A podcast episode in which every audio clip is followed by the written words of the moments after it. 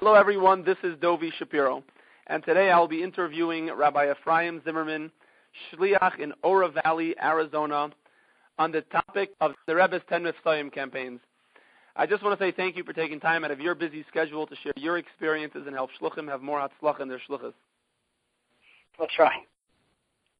Before we begin, I would just like to thank our sponsors. I would like to thank Fossman Jewelers, the Smetana Group, Gift Card Zen, and Ohana Pay, a credit card processing company by a fellow Shliach. Thank you for making the podcast available to all Shluchim. Let's get right to it. So, Ephraim, I heard that you have a system of implementing the 10 Mivtzoim campaigns, and I think it's very interesting, and I think other Shluchim could benefit from it. Um, so could we begin by maybe just sharing with us about your approach to it and, um, and the philosophy behind it? The system basically is that there are 10 Mivtzoim, obviously, but there's a possibility where some of the Mivtzoim will never really end up, you know, end up uh, on your table being tended to or being, uh, you know, being performed, just because when you have all at once, you end up doing, uh, you know, some and not the other. Of course, tefillin always becomes uh, one of the first ones, which is which is good, and neshek. But uh, the some of the other mitzvahs, if you, unless you make carve out an arrangement that they should all happen, uh, lav dafka will they all end up uh, being uh, part of your regular routine shlichus. And so the system is um, just arrangement to make sure that every single one, down to uh, that by small svarim, mezuzah, tzedakah, kashrus, are all ended up, you know, something which you're familiar with, and then of course, in effect, your community ends up being uh, exposed to and encouraged uh, all about. So that's the uh, that's the story. So you're saying that you focus on one myth at a time? Yes, exactly what it is, and that's the uh, that is the idea. And then this is the way the way I did it, and it's not the way uh, again it can be adapted to your particular needs. Is that uh, I decided to go in order of the, I'm saying the Mitzvah from the first one, um, and saying moving forward and uh, and you could do it, you know, perhaps where you take, let's say, you, you give yourself one month for each mitzvah or something. I did not do it that way. I decided to uh, the different detail. Maybe I'll talk about it later. But how I chose the timeline for how long each one will last. But the idea is that we started with, and that was for tkufa, and that became the mitzvah that was on the forefront of my mind. So for starters, I ordered brochures I'm a lefty. That was one that right in the beginning I made sure to get a righty pair of tefillin, you know, ordered a pair. That's when if I meet someone and I don't even know them particularly their their details yet or what might be the, the tailor-made, you know, mitzvah that I would suggest for them, I just use my go-to, which is of course tefillin. That's a, you know the tefillin no one needs explaining for. We all know how to do that one. But it gets more complicated as you move along. Um, but it was basically one at a time that became my focus. Of course, never negating the other ones. And sometimes if it's not appropriate or you know that someone could benefit more from a different one, it's not you're not locked into that mitzvah, but it's just uh, that becomes your theme. If you have to prepare a drasha, I would you know put that in my classes. That was my hachlata that would suggest, and I had drasha on Yom Kippur. Then I mentioned that also there, of course. And uh, so that's that idea is really taking one on at a time, and the results are unbelievable. Actually, the, uh, no, it, it sounds like a, like a like a great idea because what happens is if you you can't focus on everything at the same time, and sometimes when you focus on everything, you really focus on nothing. Um, but if you know that this is the one mitzvah that you're really pushing, and, and like you're saying, you include in everything, it sounds like it can have great effects. Um, could you give us an example of, of another um, another mitzvah and how you implemented it in yeah, different ways? the tefillin doesn't need much. Tefillin does not need much explanation at all because when you're a buffer and you got mitzvahim, that's that's what you do. You're doing mitzvah tefillin. But the other ones, I think, are the ones that I was more concerned about when I created this uh, system. I wasn't worried that I would forget about mitzvah tefillin. That's very hard to. Um, so here's some, here's some other examples. Um, when it came to mitzvah mezuzah, I called Yitzchak in Honstam. That's when I ordered bulk mitzvahs. I'm saying a bunch of mitzvahs. And in that kufa, when I was focusing on that mitzvah, we put up 40 mezuzahs, which for some, you know, that don't speak for my community. That's a big number over here. And that's what I, I pushed that, and that's what I suggested. And I, my wife, by her Torah and Tea, spoke about that, and that that became. That's when the mezuzahs went up around town, and I, of course, I still always carry the mezuzahs with me. I still have leftovers. I still have the. I ordered again from Shluchim Office brochures there, and so on. And not only that, I myself now am more in the mode. I, I've learned a lot more of the halachas than I I uh, just got accustomed to. You know the best way how to bring it up, and, and I sell the more expensive mezuzahs. I sell like the fifty dollar ones. I find that I learned that that people don't really have a problem. You know, you get the cheapest ones for twenty seven. They don't care. Usually fifty dollars already. Uh, whatever you tell them, and and that was for mezuzah, and the same is true for also uh, tzedakah. That's when I ordered from Shluchim Office again a big, big bulk size of a box of pushkas, I think 150 pushkas, and that's when I started giving them out and giving them out until today. People come, they come to my house, they stop by, they bring in the full pushka, they take them out of the empty one. They're already. They, have since then. I haven't missed a day. I give my quarter. I give my quarter. And I myself learned, to be very honest, that that the, one of the big focuses of Mitzvah Tzedakah was daily giving. I didn't know that before I was cooking in it, and um, and so instead of just fundraising, Mitzvah Tzedakah turned into actually that, where people are giving um, coin daily, talking about giving two on Erev Shabbos and so on. And the same is really true for Beismali Farm, for Neshek, for um, the reason why I'm not talking about Taharas HaMishpacha, Kashrus, is because I haven't gotten to them yet. I'm spending a long time right now in Neshek. I, I think it's a, it, it's again, it's it's a brilliant idea because yeah, I know myself. I always wanted to pushka, pushkas and everything, but I, I've never gotten around to doing it. Putting out 40, 40 mezuzahs, and I'm sure it was in a matter of months. It just doesn't happen uh, on an average by by focusing on it. You accomplished so much, and maybe even in a whole year you wouldn't have put a 40 mezuzahs, but because this was your koch, you actually did it. So maybe you could talk about more about the system of like how how, how do you how much time do you do you focus on each one? Okay, so what I do it almost happened by mistake. What I do it works. Uh, I find that it works uh, immensely, at least for me. Um, I, I, I said earlier, shliach could decide I'm doing one every six months or one I don't know one a month. But this is this is how I uh, set up set it up for myself, and I find it to be uh, very effective. So Shmuel Bistritsky wrote a sefer, a farm actually, I think there's two of them, uh, Hamishprayim Kehil. And there are other such uh, printed works or non-printed that, that are similar idea. One of them is uh, Takanes Haredi, whatever, but whichever, whichever sefer you use. What he does, and this, it's, it's printed in English too, it's called The Rebbe's Mitzvah. It's a book with like a picture of the Rebbe on it, the blue book. And um, what he does is he presents each mitzvah, and he he starts. This is what he has. He starts off with the mucker. Um, so he has the sikha where the Rebbe presented it, and other sikhas where the Rebbe explained, you know, from the time of when they were presented, uh, explain what the uh, what the mitzvah actually is.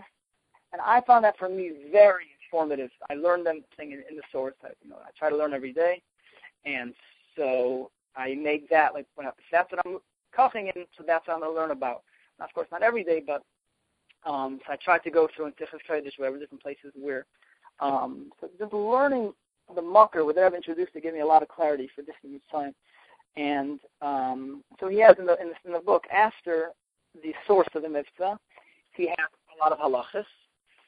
And so the way I would do it is that every day it takes me literally 30 seconds, let's say I'm up to that section of halacha, I learn one halacha based off of that uh, thing of that. So sometimes a lot, a lot of things that I really did not know. Um, uh, muscle neshek, a lot of halachas that I didn't know. And then he gives like sources and customs after that, and then he has very interesting. He has answers of the Rebbe, Nigas Kodesh, Beneged, and Mitzvah, which also shed a tremendous amount of light in, in the correct way uh, to that. And then you have commonly asked questions. So if you go through each section very slowly, that's how I, I use basically as my timeline. That as long as I'm slowly working through that service of the book, that is when I uh, I focus on that mitzvah. and and I found that there was a lot that I Pasha did not understand beforehand. Uh, That was suggested that, that he really is encouraging daily, someone learning a little bit every single day.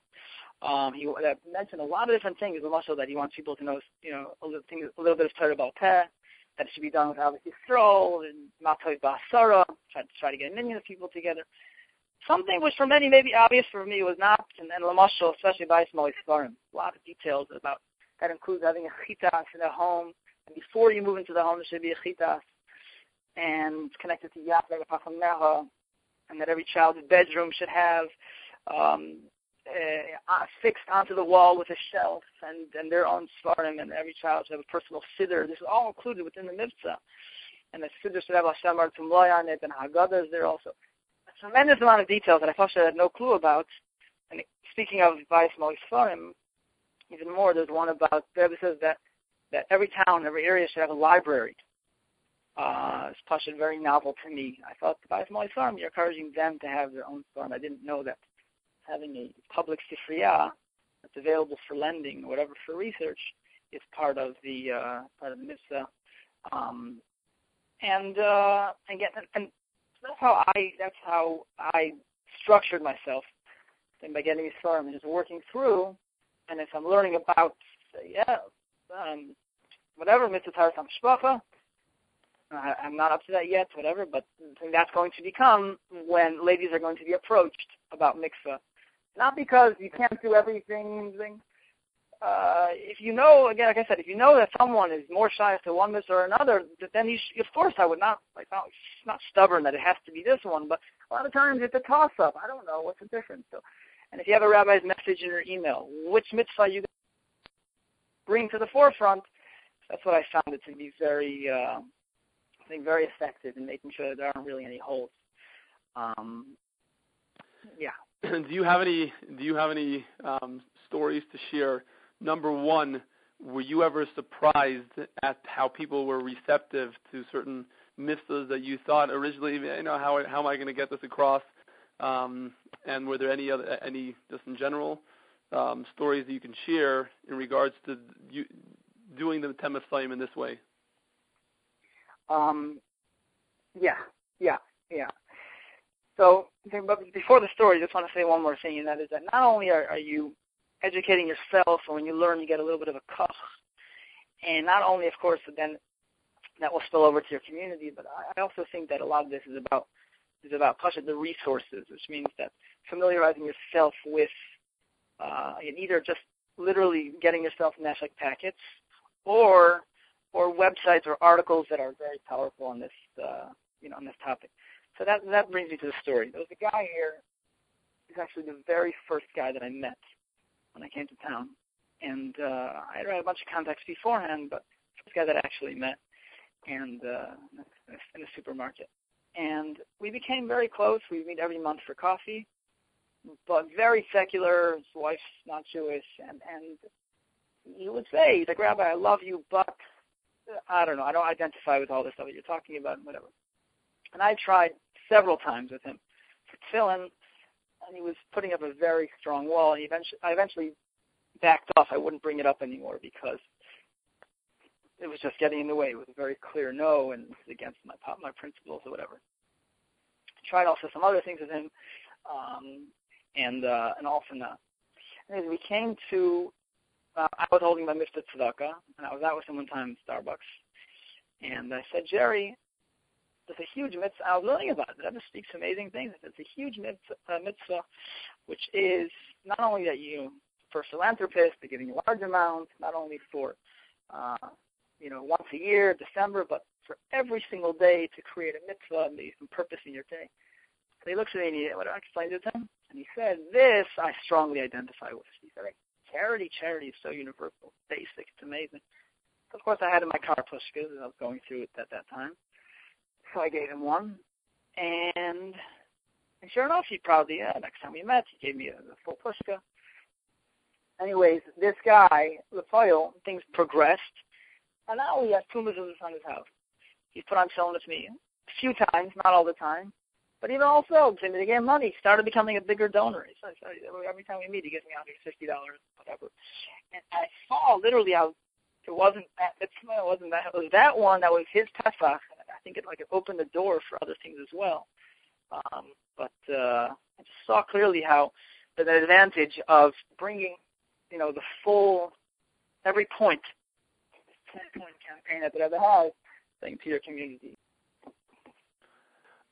Are there any last thoughts that you want to share on this topic uh, with Shluchim? Um, yeah. Number one is that uh, obviously um, there are other mitzvahim besides the ten mitzvahim, and I plan to get to them as well. And I uh, I to say for Torah, and of course um, all the Yom Tovim ones. That's part of the reason why I'm not holding I as far as I uh, because I stopped for every Yom and I, I, there's another volume, like I said, from the guy a lot of details and things to learn that that uh, certain of the, the Tov time are specifically for those that are in prison, in the hospital, or on military. Very interesting that people don't know. And uh, so that's, of course, uh, just one point number one is that there's a reminder that beyond the ten time there are other things as well. That of course you can you can uh, make your your koch, uh, you know, and so on. And the last one I want to mention is that obviously every mitzvah, as I said in Chayesar and Beis, should be infused with uh, time of Mashiach. And I just want to make mention that Gershi Avtzon, um, many of us know, um, created a wonderful pamphlet that just that explains the connection of each mitzvah to Mashiach. You can buy it on Amazon. It's a very cheap pamphlet, but uh, but it's something which helps you bring Mashiach into all the mitzvahs that you do do. Just wanted to make sure that that uh, that's made that announcement should be out there as well. Thank you, Rabbi Zimmerman, for sharing with Shluchim about your Hatzlacha and unique approach to the Temis time. We really appreciate your time. It's my pleasure. I'm happy to help in any way. This is Dovi Shapiro, and if you have an idea of a shliach that has success in a specific area, please let me know. Email me. I will make the call, and Amir Hashem will be the next podcast. Make it a great week.